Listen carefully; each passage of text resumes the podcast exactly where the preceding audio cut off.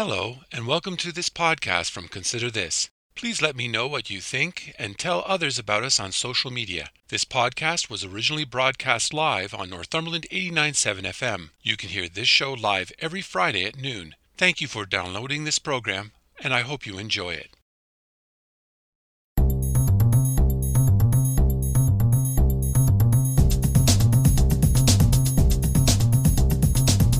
Hello, I'm Robert Washburn, and welcome to Consider This Northumberland, a current affairs program dedicated to the issues facing our community.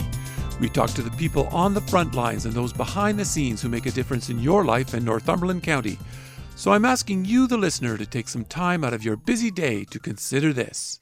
With the third week of the federal election campaign wrapping up, the dynamic is shifting as polls show the race is tightening.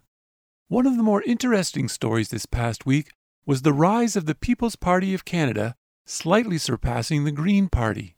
So without any delay, here is the P P C candidate, Nathan Lang.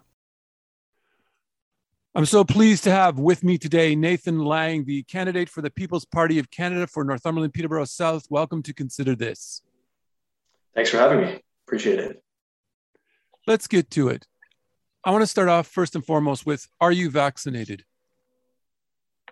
So I'm not going to answer this question because uh, our party doesn't believe in uh, vaccine passports, and we believe that health information should be kept confidential and should not determine one's uh, ability to participate in society on any level.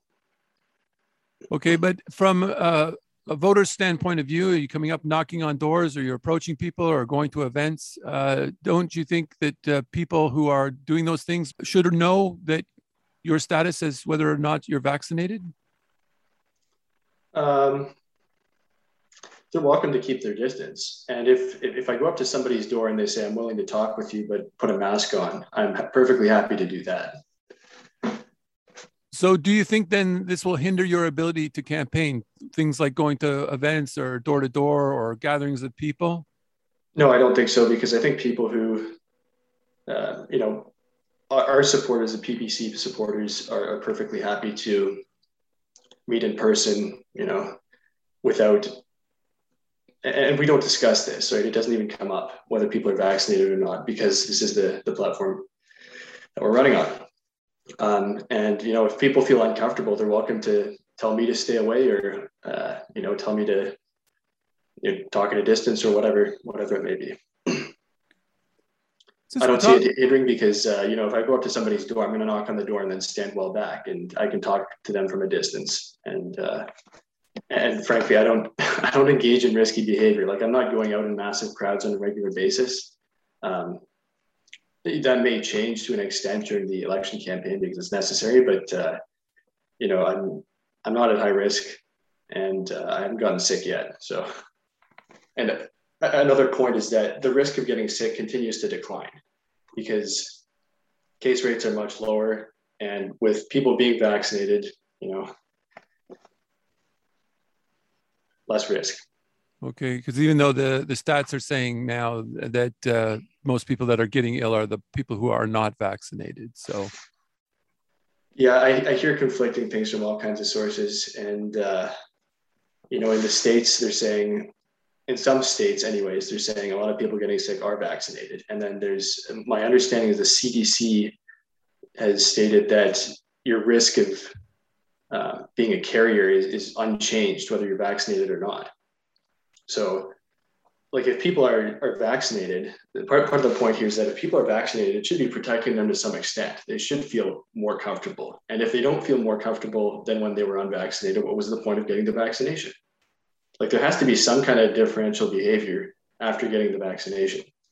Um, and people who are unvaccinated, I think, in my opinion, they're taking their own risks, and they're going to either reap the rewards of doing so, and whatever that might be, or uh, suffer the consequences. So, yeah.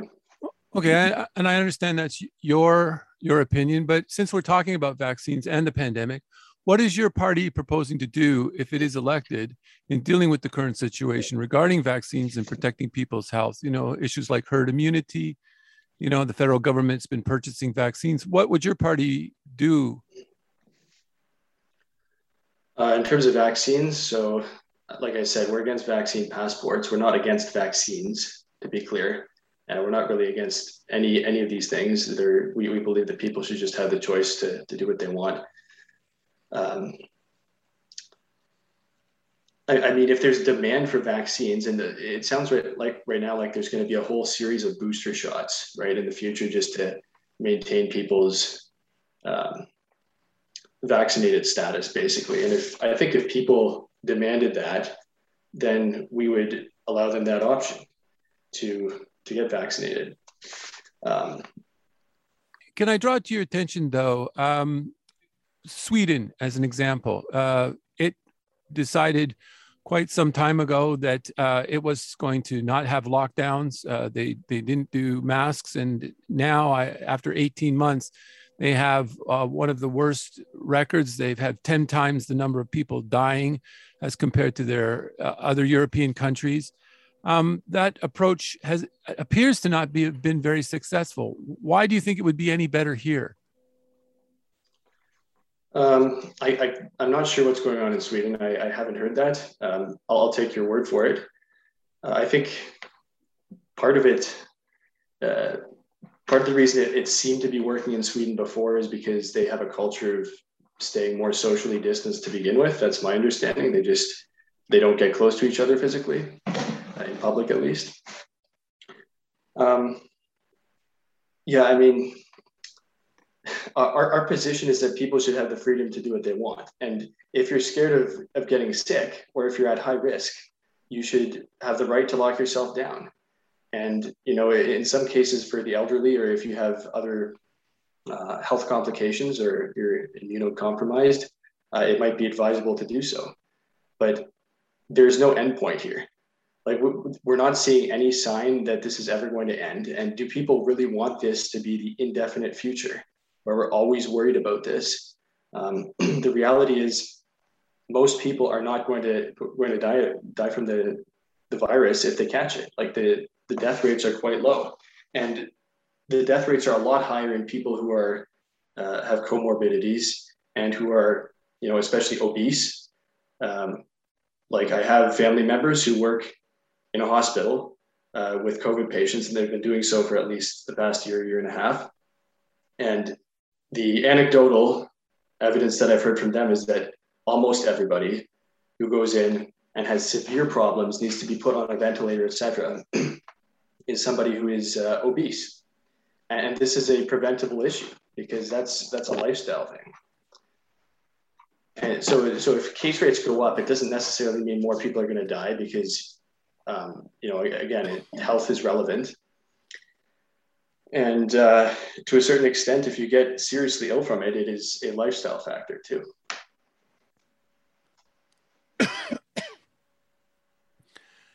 I noticed the other day uh, on your Facebook page, you were looking for signatures for people from the riding to submit uh, to ele- Elections Canada. What's that all about? Uh, So that's that's a regular nomination process that every candidate has to go through. So most of the time for bigger parties, they're going to have staff who will do that for them, I assume, and they won't even bring it up. But it's a minimum number of signatures to be able to run, which is one hundred, which I have now collected, actually. Uh, and we're just trying to get a couple more at the moment because, you know, Elections Canada will throw some out because they can't read somebody's handwriting or, you know, it's too blurry or whatever. Uh, so that's all that is. It's just part of a standard nomination package.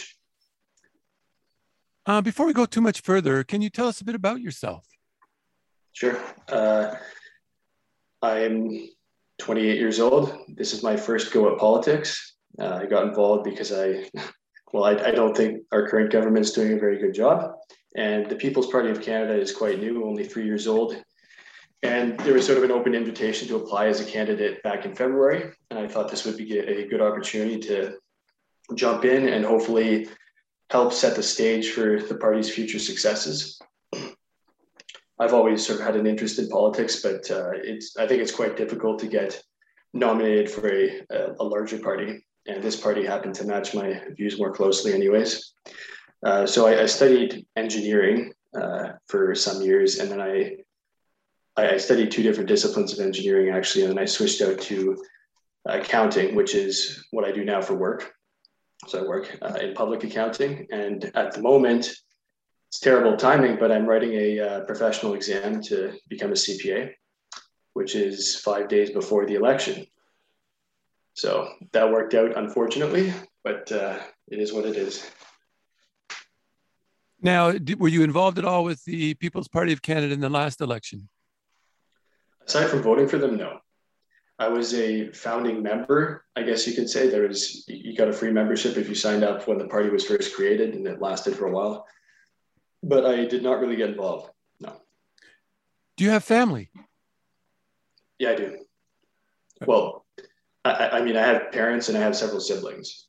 Oh, I was I was meaning more. Did you have a partner and children? No, I don't. Okay.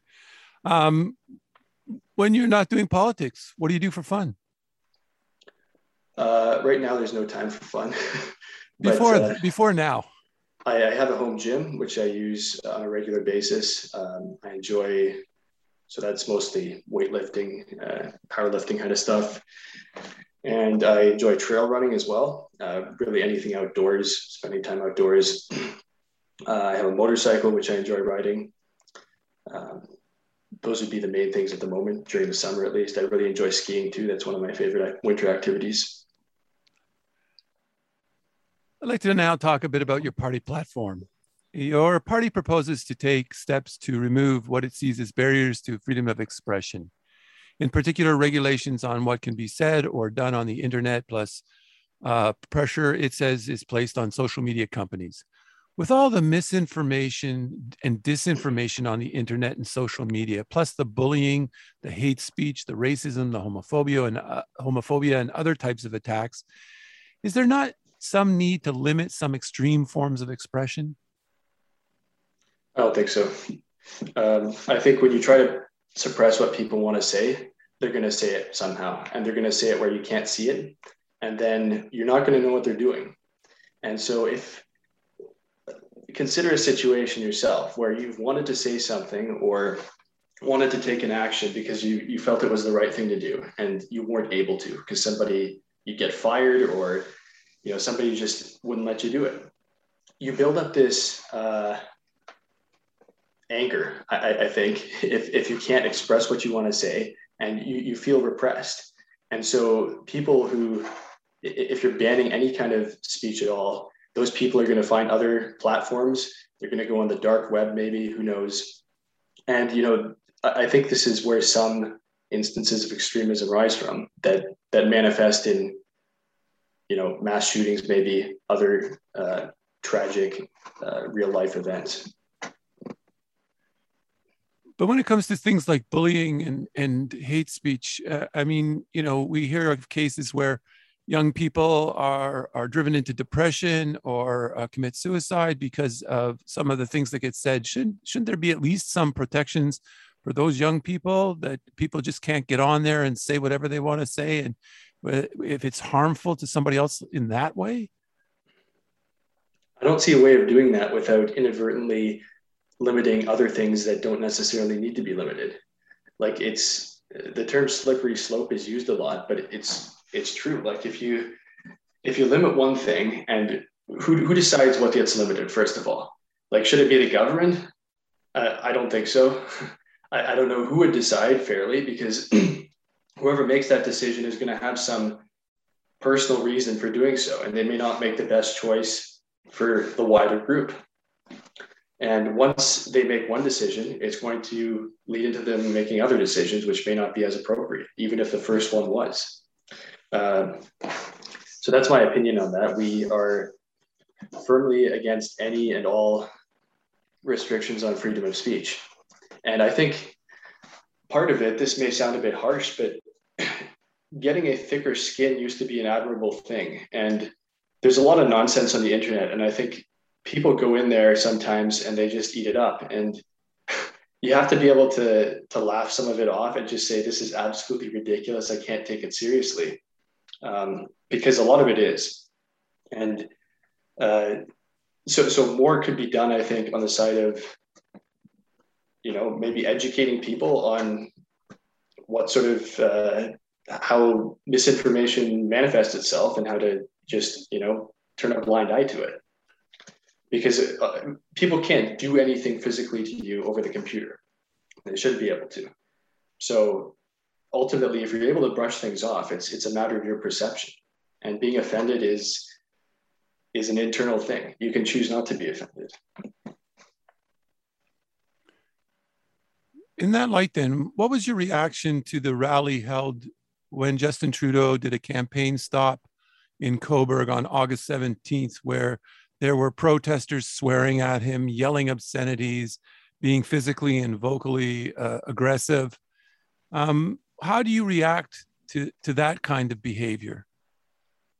Uh, well, I certainly wouldn't do it myself, and I wouldn't encourage that anybody else do it, because I think it's just, um, it's just, it, it doesn't set a good example for whatever cause you're trying to promote, trying to shut other people down. And I've, I've seen this too. I, I attended an event uh, on Canada Day in Ottawa, and there were P P C candidates there. There were other P P C members and a whole lot of other groups. And I'm glad to say that nobody from our party or who is representing our party in any way was involved in this, but there were people who were shouting some extremely vulgar things at, I think it was two, there was a cameraman and, a, and an assistant from C B C. And uh, they hadn't done anything wrong. They were actually invited to, to cover the event.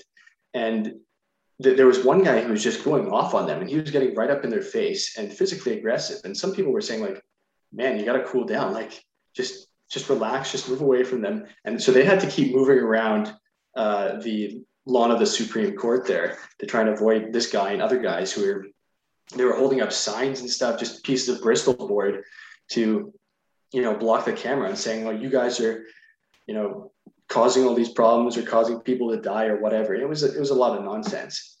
Um, I did go over, not, not to toot my own horn, but I did go over after and uh, said, you know, sorry, hopefully you don't think everybody's like this, because it's ridiculous. But uh, it, it's, you can't really shut that down. I don't think it should be done. Like, saying that I'm, uh, I don't believe in restrictions on freedom of speech doesn't mean I think people should necessarily say whatever they want to say all the time. Um, so I think those kind of, uh, you know, vulgar or uh, profanity-laced outbursts in situations like this are, you know, it's kind of inappropriate, but I don't think it should be banned. It's kind of I, think, I think part of it's one, one last thing. I think part of it is, rather than banning, these people should be judged by society, right? So if, if nobody agrees with them and, and, you know, if everybody thinks, you know, these people are ridiculous, they can't be taken seriously, they will disappear, you know, they'll be shunned. Um, and you, you can't stop society from doing that. Um, But I don't think that the government should be making those decisions. What does this tell us about this election when we see this kind of behavior? I mean, this Coburg was only one example. There were, there's yeah. been lots uh, over, I know, even on your own Twitter feed, you've shared some videos uh, of this nature, have been in your feed as well, uh, this kind of behavior. So I, I just wonder, what does it tell us about this election and our political climate? I think it's very high strung. I mean, there's a lot of, uh, you know, my perspective is biased because I mostly interact with people who agree with me at the moment. Those are the people who are reaching out. I don't get people from the N D P or the Liberal Party reaching out and saying, what's your platform about? So there's a lot of people who just absolutely hate Justin Trudeau. That's just the way it is. Um, a lot of, people, of those people are voting conservative because they think, oh, this is the best bet to take him down. What they don't realize is that, you know, Erin O'Toole stands for a lot of the same things. And I've asked people, you know, name one benefit of putting Erin O'Toole in over Justin Trudeau. And they give answers, but their answers are wrong because none of that stuff's mentioned on his platform. They're just making stuff up. So, um, yeah, it's just uh, everything has been politicized these days. And part of it is social media, which, you know, the algorithms on social media direct you towards the most sensationalized extreme content. Um, it, it's the way they're designed because they make more money. And so if you, if they can keep you on there looking at, you know, sensationalized extreme content, uh, you're going to see more ads, you're going to make more money, and you'll spend more time on the platform. And that's, uh, and everything has a political angle because people get upset about politics and passionate about it. And so it's a problem. But I think future elections are going to be just the same at this rate. You mentioned earlier that that people who you interact with hold some of the same views that you do. Do you hate Justin Trudeau? Uh, hate him? I, I don't. I wouldn't say I hate him. I, I I try to keep a pretty calm head when I can when I'm thinking about this stuff. Uh, I think he he's done a very bad job, and I think he has some bad policies um, because just by the evidence, like our country's a trillion dollars in debt. That's unacceptable. And it, it's just spend, spend, spend. And he's not, an, I don't find him a pleasant person to listen to or to, you know, to watch just because he, he never answers questions. Like you can ask, ask him a yes or no question and he'll just go off. And this is a political thing, I guess, where people, um, th- there's some words of wisdom out there where you're supposed to say what you want to say before you answer a question. And maybe to a certain extent that's important so you get the message across, but he never seems to answer questions straight. So he's he's not a trustworthy individual. You didn't answer my first question, though. Sorry, that was a, can you ask it again? The the one when I asked you about being va- vaccinated. Um, Is that I different? Did answer, I did answer it directly in the sense that I said I'm not going to answer it. He did. I don't think Trudeau has ever said, I'm not going to answer your question, has he? Maybe he has, but uh, uh, this is a, you know, I, you're, you're damned if you do, damned if you don't, right? No matter what my answer is, I'm going to alienate some people. And I, I just don't see a, a point in that because it wouldn't be in line with the platform either because we believe in, that health information should be kept confidential. There is so much division today. You've you've alluded to it already, and the use of wedge issues in politics today. It feels like we are not a unified country, despite what anybody's going to say. Can you say something positive about the current M P, Philip Lawrence, or any of the other candidates? Yeah, absolutely. Um, Philip Lawrence, I've watched some interview content of him that was posted relatively recently. He seems like a good guy. I'm not going to lie. He seems like he cares about people's freedoms. Uh, he seems relatively honest. He he has been in politics for a while, and he he did mention that he's sort of got into politics or got involved in politics at a fairly young age, like early teens. So, you know, I, I'm not a big fan of career politicians in that sense, just because if you get too into politics, you lose touch with the real world, I think. But he seems like a decent guy, and He was he put forward a private member's bill on the carbon tax. That's one particular issue. And he was so he wanted to, I think, exempt farmers from paying carbon tax on propane and natural gas. And I support that. I just don't think it's nearly far enough. Your party proposes to eliminate corporate subsidies and bailouts for regional development grants and other forms of support. Now, during the pandemic, we have watched various levels of government pour millions, if not billions of dollars into small businesses, manufacturers, the tourism industry, which is really important to our riding, agriculture. Many of those business people would tell you that without those supports, they would have lost their business. Are there not instances where government support is needed in order to keep the economy stable or to prevent it plunging into a recession or a depression? Uh, well, in the context of the government preventing people from running their business or working, yes. You, like you, you have to, you have to support them. I, but the premise of shutting the economy down like that, I think, shouldn't have been done in the first place. I. I think it's this is most applicable to really large companies um, who, you know, because we've seen this with Air Canada. I think they retracted their bonuses, but at some point um, they paid massive bonuses to all their uh, top staff. And number one, they don't need the money because they're really rich. And number two, I don't think they earned it because bonuses are normally, you know, there's usually a bonus formula based on income or something like that, which they wouldn't have earned.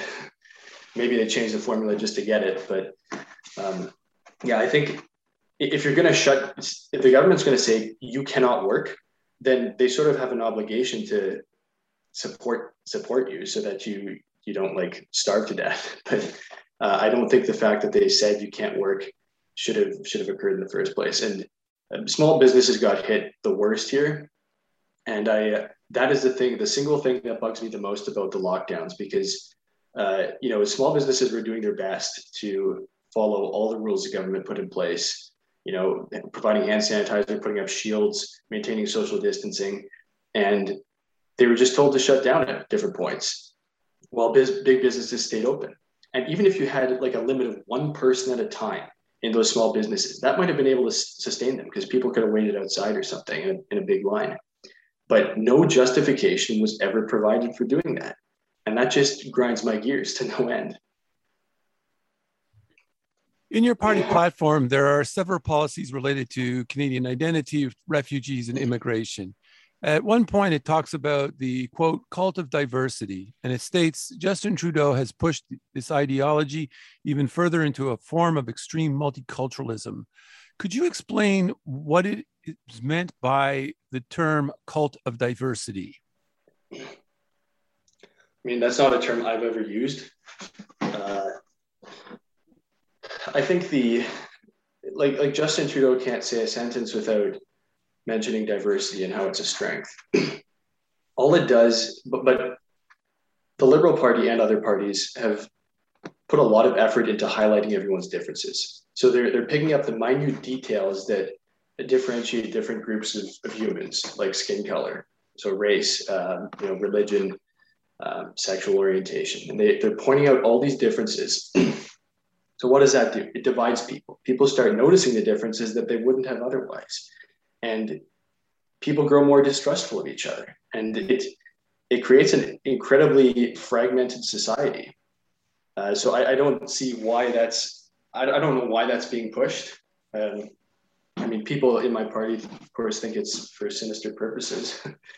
But um, unity is a strength, not, not diversity. If you have diversity of thought, that's a strength, but that's never discussed. It's always diversity of race or whatever, but that's that is inherently racist because you're assuming that everybody of the same race is, you know, is, is different than people of another race. So they're somehow adding something by virtue of just being a different skin color, which is absurd.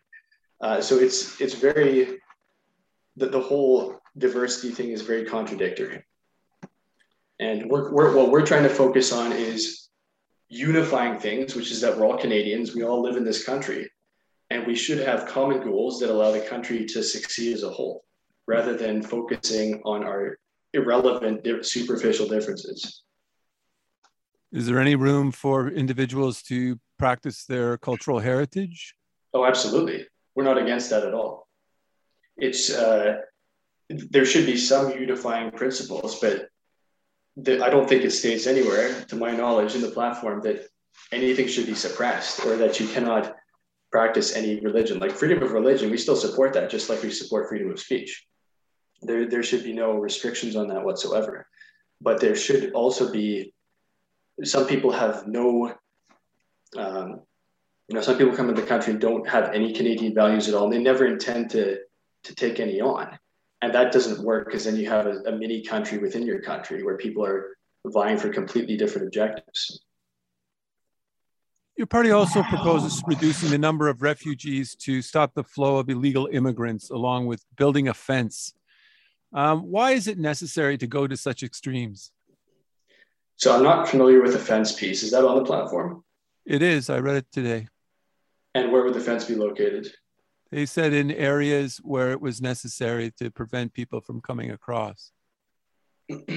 So uh, a few years ago, I think it was twenty nineteen, there was a massive influx of Haitian refugees from the from the States, or allegedly refugees, but they, they weren't refugees because Haiti's not at war. It never was during that time period.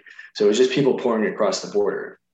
And we don't think this is a good thing because when they come across the border, they're entitled to a whole bunch of things right off the bat, including our healthcare system and education for their kids and other things that cost Canadian taxpayers money during the time period that they're applying for refugee status. Uh, and the, so it's, the government's basically just handing stuff out to people who aren't Canadians, which doesn't make any sense at all. And they're not actually refugees, so presumably their application will eventually be denied. Um, we have a lot of problems in this country right now. Like there's people who are unemployed, there's a massive amount of debt. there's this overall sense of disunity already.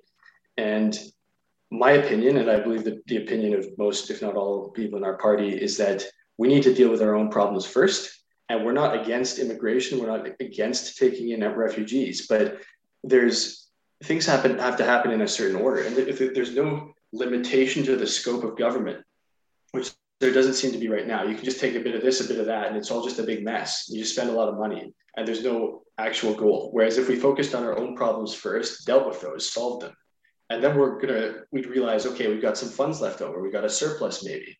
This can be spent on taking in refugees, helping other countries. But it's, we can't do everything at once. We can't solve the world's problems all at once. It's impossible. Stats Canada said that from February twenty seventeen to March twenty twenty-one, a four-year period approximately, about fifty-nine thousand refugee claims were made by irregular border crossers, the ones that you're talking about in your policies. Now, out of those, only a third were accepted, twenty thousand. And the rest were rejected, or people were abandoned their claims, or they withdrew, or they're pending. And if you look at the first quarter of this year, there were only one hundred ninety-three people that were doing this irregular border crossing. It sounds like there are really not that many people. And so why is this uh, not taken into account when you talk about the system? I mean, is it really that big an issue that, that it has to be part of a party platform? I, I don't think this is one of our biggest issues at the moment, no. And I, I'd assume there's fewer people crossing now because I assume the border is being more heavily trolled and policed uh, due to ongoing border restrictions, whether that's going to the U S or coming over here. It's, it's hard to keep track of what the, what the rules are going in, in each direction. Um, but it was a problem at one point. I...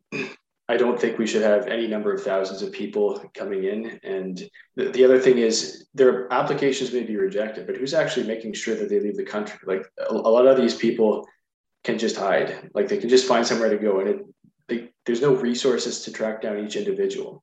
So I think the numbers are going to be misleading there no matter what. I don't know how misleading, maybe not very, but it's still a number of people.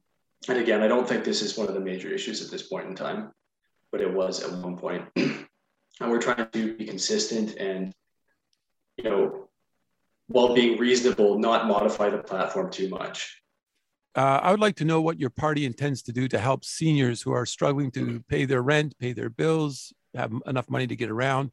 The old age security payments have remained frozen for many, many years and have not increased with inflation. So how does your party plan to address this?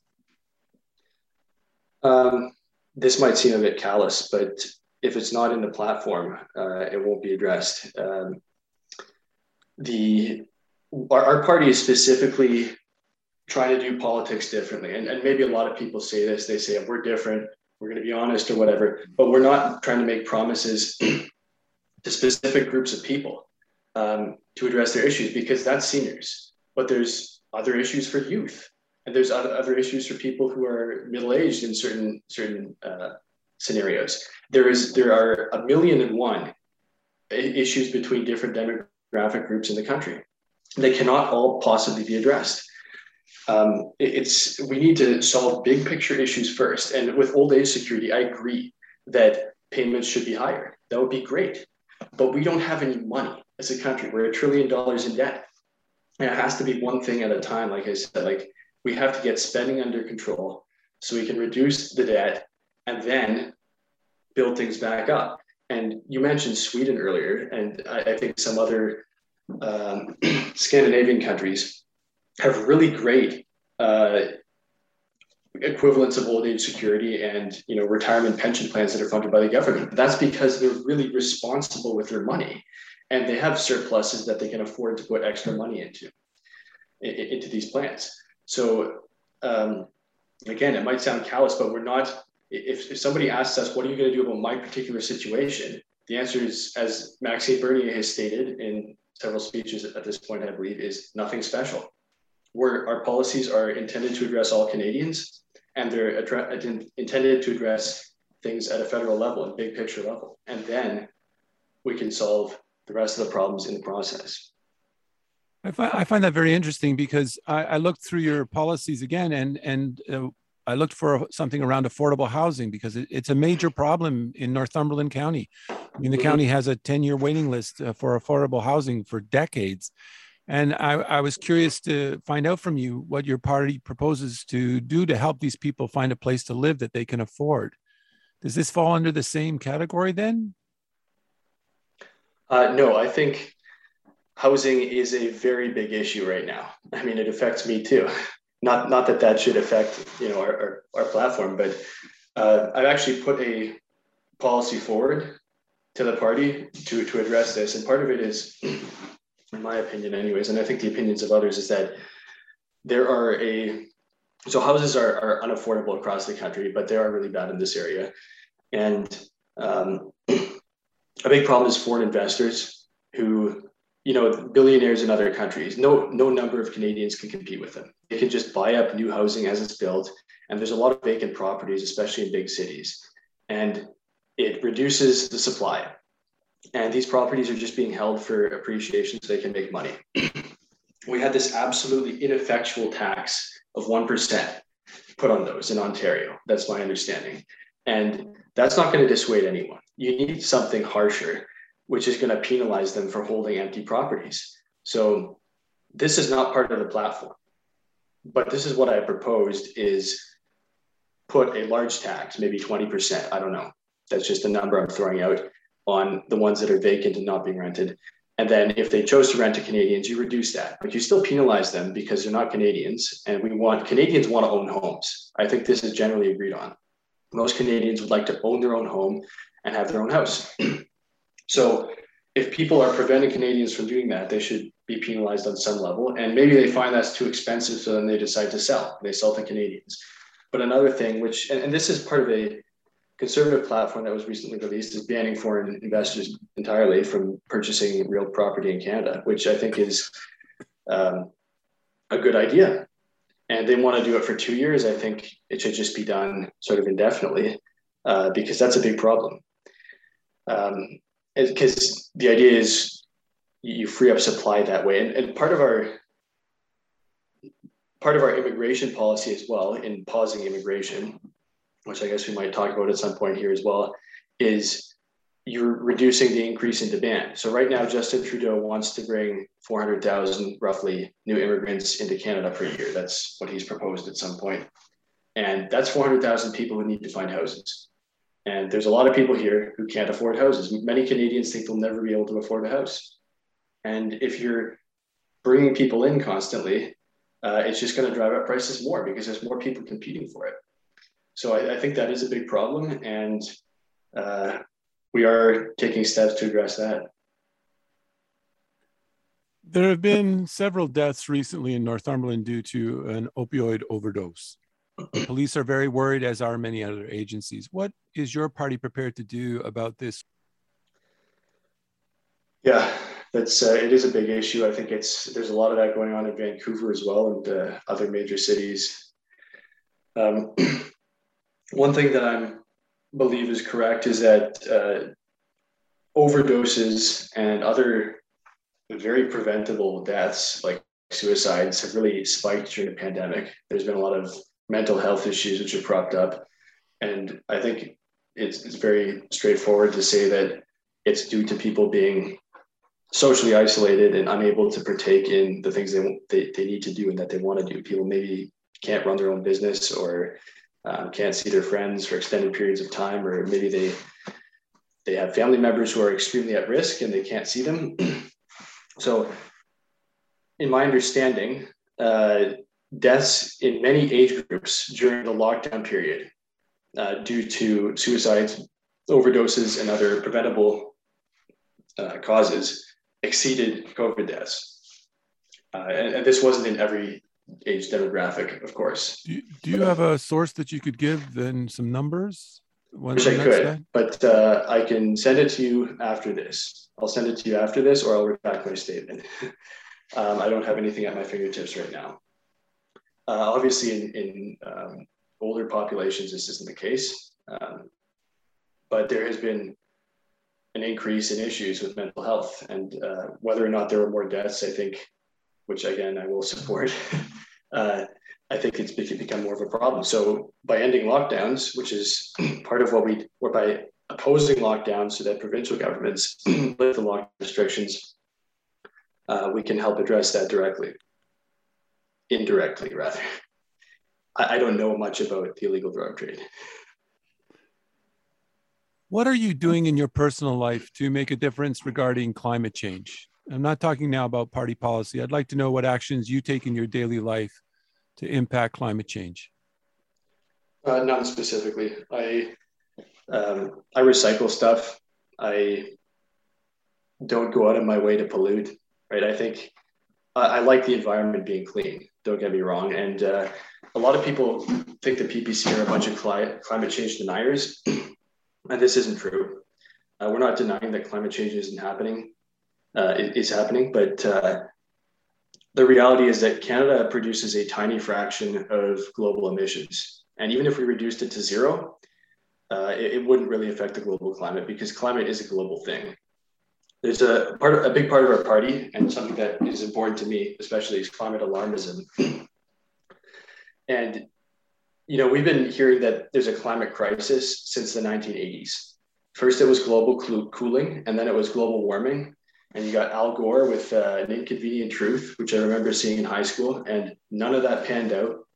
Uh, the hockey stick graph was debunked, and then it was never really retracted. I think, you know, they, they could have been a few years later, because I saw it like at the sort of the end of the period where the predictions were being made to, and none of them had happened, but nobody said, you know, oh, it turns out this, this video wasn't really on the ball.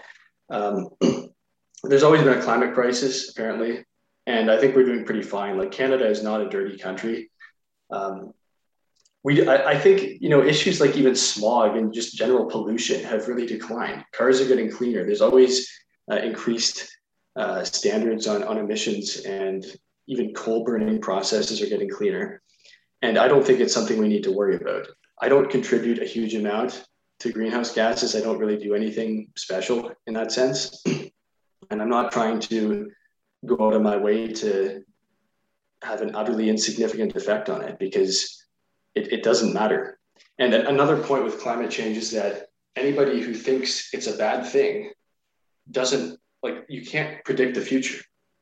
We don't know whether it's a bad thing. It could be a great thing, because, you know, most things survive better in warmer climates. And for example, Greenland, just, this is a random example, but there's arable farmland on Greenland, and it would be livable. Maybe there's certain areas of the world where you can start farming stuff, and yeah, maybe there's bad effects, who knows, but but we can't know for certain that it's an all bad thing. And maybe some species go extinct, maybe other species crop up um because they're better adapted to a warm climate, but it, it's it's not a foregone conclusion that it's going to be a bad thing. Okay, help help me out here, because I, I'm a little bit confused. You started off by saying that the People's Party of Canada is not made up of climate deniers. And then you just went on and gave me a whole raft of things that sounded like you were denying climate change. So did I misinterpret what you said? And, and correct me if I'm wrong. Maybe I explained myself poorly. Um, so I wouldn't be surprised if there's, the global temperatures are rising. But with respect to An Inconvenient Truth, they didn't rise nearly to the extent that was predicted in that documentary, for example. Um, okay, but maybe that's because I'm saying that climate action. Change doesn't matter. Oh, okay. But, but we're uh, we're allegedly not taking enough action. We're never taking enough action, apparently. And there's countries who are going through their industrial revolution, essentially, at this point, right? They're, they're decades behind when we went through it in North America, but China, India, Pakistan, Indonesia, lots of manufacturing, lots of carbon emission or carbon dioxide emission intensive processes, and they have no intention of uh, backing down on those. So it's it's a moot point what Canadians do, is what I'm trying to say. And yes, I, I would not be surprised if global temperatures were rising. What has it been like on the campaign trail? I mean, what are people saying to you, and and what's it like, you know, going out on these incredibly hot days and and uh, knocking on doors? So I haven't done a whole lot of door knocking yet, just because uh, it's taken a while to get materials in. I don't want to go to people's doors and have nothing to give them, so that they can, you know, contact me or just a reference to see what some of our basic policies are. I've done a little bit of it. Uh, and, but, but for the most part, it's interacting with people who are already, you know, at events and online who are already interested. And a lot of them are just saying, we're really glad to have the option to, to vote for you because it's different. And they weren't sure if there was going to be a P P C candidate in the riding. And of course, you know, we're not the best known party. That's just the reality at this point. We're a pretty new party. So it's not going to be publicized the same to the same level if there's a new Liberal or Conservative candidate, for example. But, uh, you know, some people don't, a lot of people don't want to talk politics. I don't blame them. Like, politics is a big mess. And uh, life is probably a lot easier if you just stay out of it and try to enjoy your life. And uh, there's some people who, you know, I said, can I talk to you about um, about this because there's an election coming up? And they said, no, not interested. And that's, that's fine. That's, uh, it seems to be a fair number of people, but uh, that's the way it is. Nathan Lang, I want to thank you so much for talking to me today. Thank you, Robert. I really appreciate it. That was my conversation with Nathan Lang, the P P C candidate for Northumberland-Peterborough South. I want to thank my guests this week for talking to me, and I want to thank all the listeners for tuning in today. Please join me again next week when we will talk to the people on the front lines and those behind the scenes who make a difference in your life and Northumberland County. So please tune in. If you would like to listen or share this or any podcast, please check out my website at consider this dot c a. There you will find past podcasts, news, and other information about life and politics in Northumberland County. Or you can go to the radio station's website at northumberland eight ninety-seven dot c a. I'm Robert Washburn. Thanks for taking time out of your day to listen in, and I hope over the week you will continue to consider this.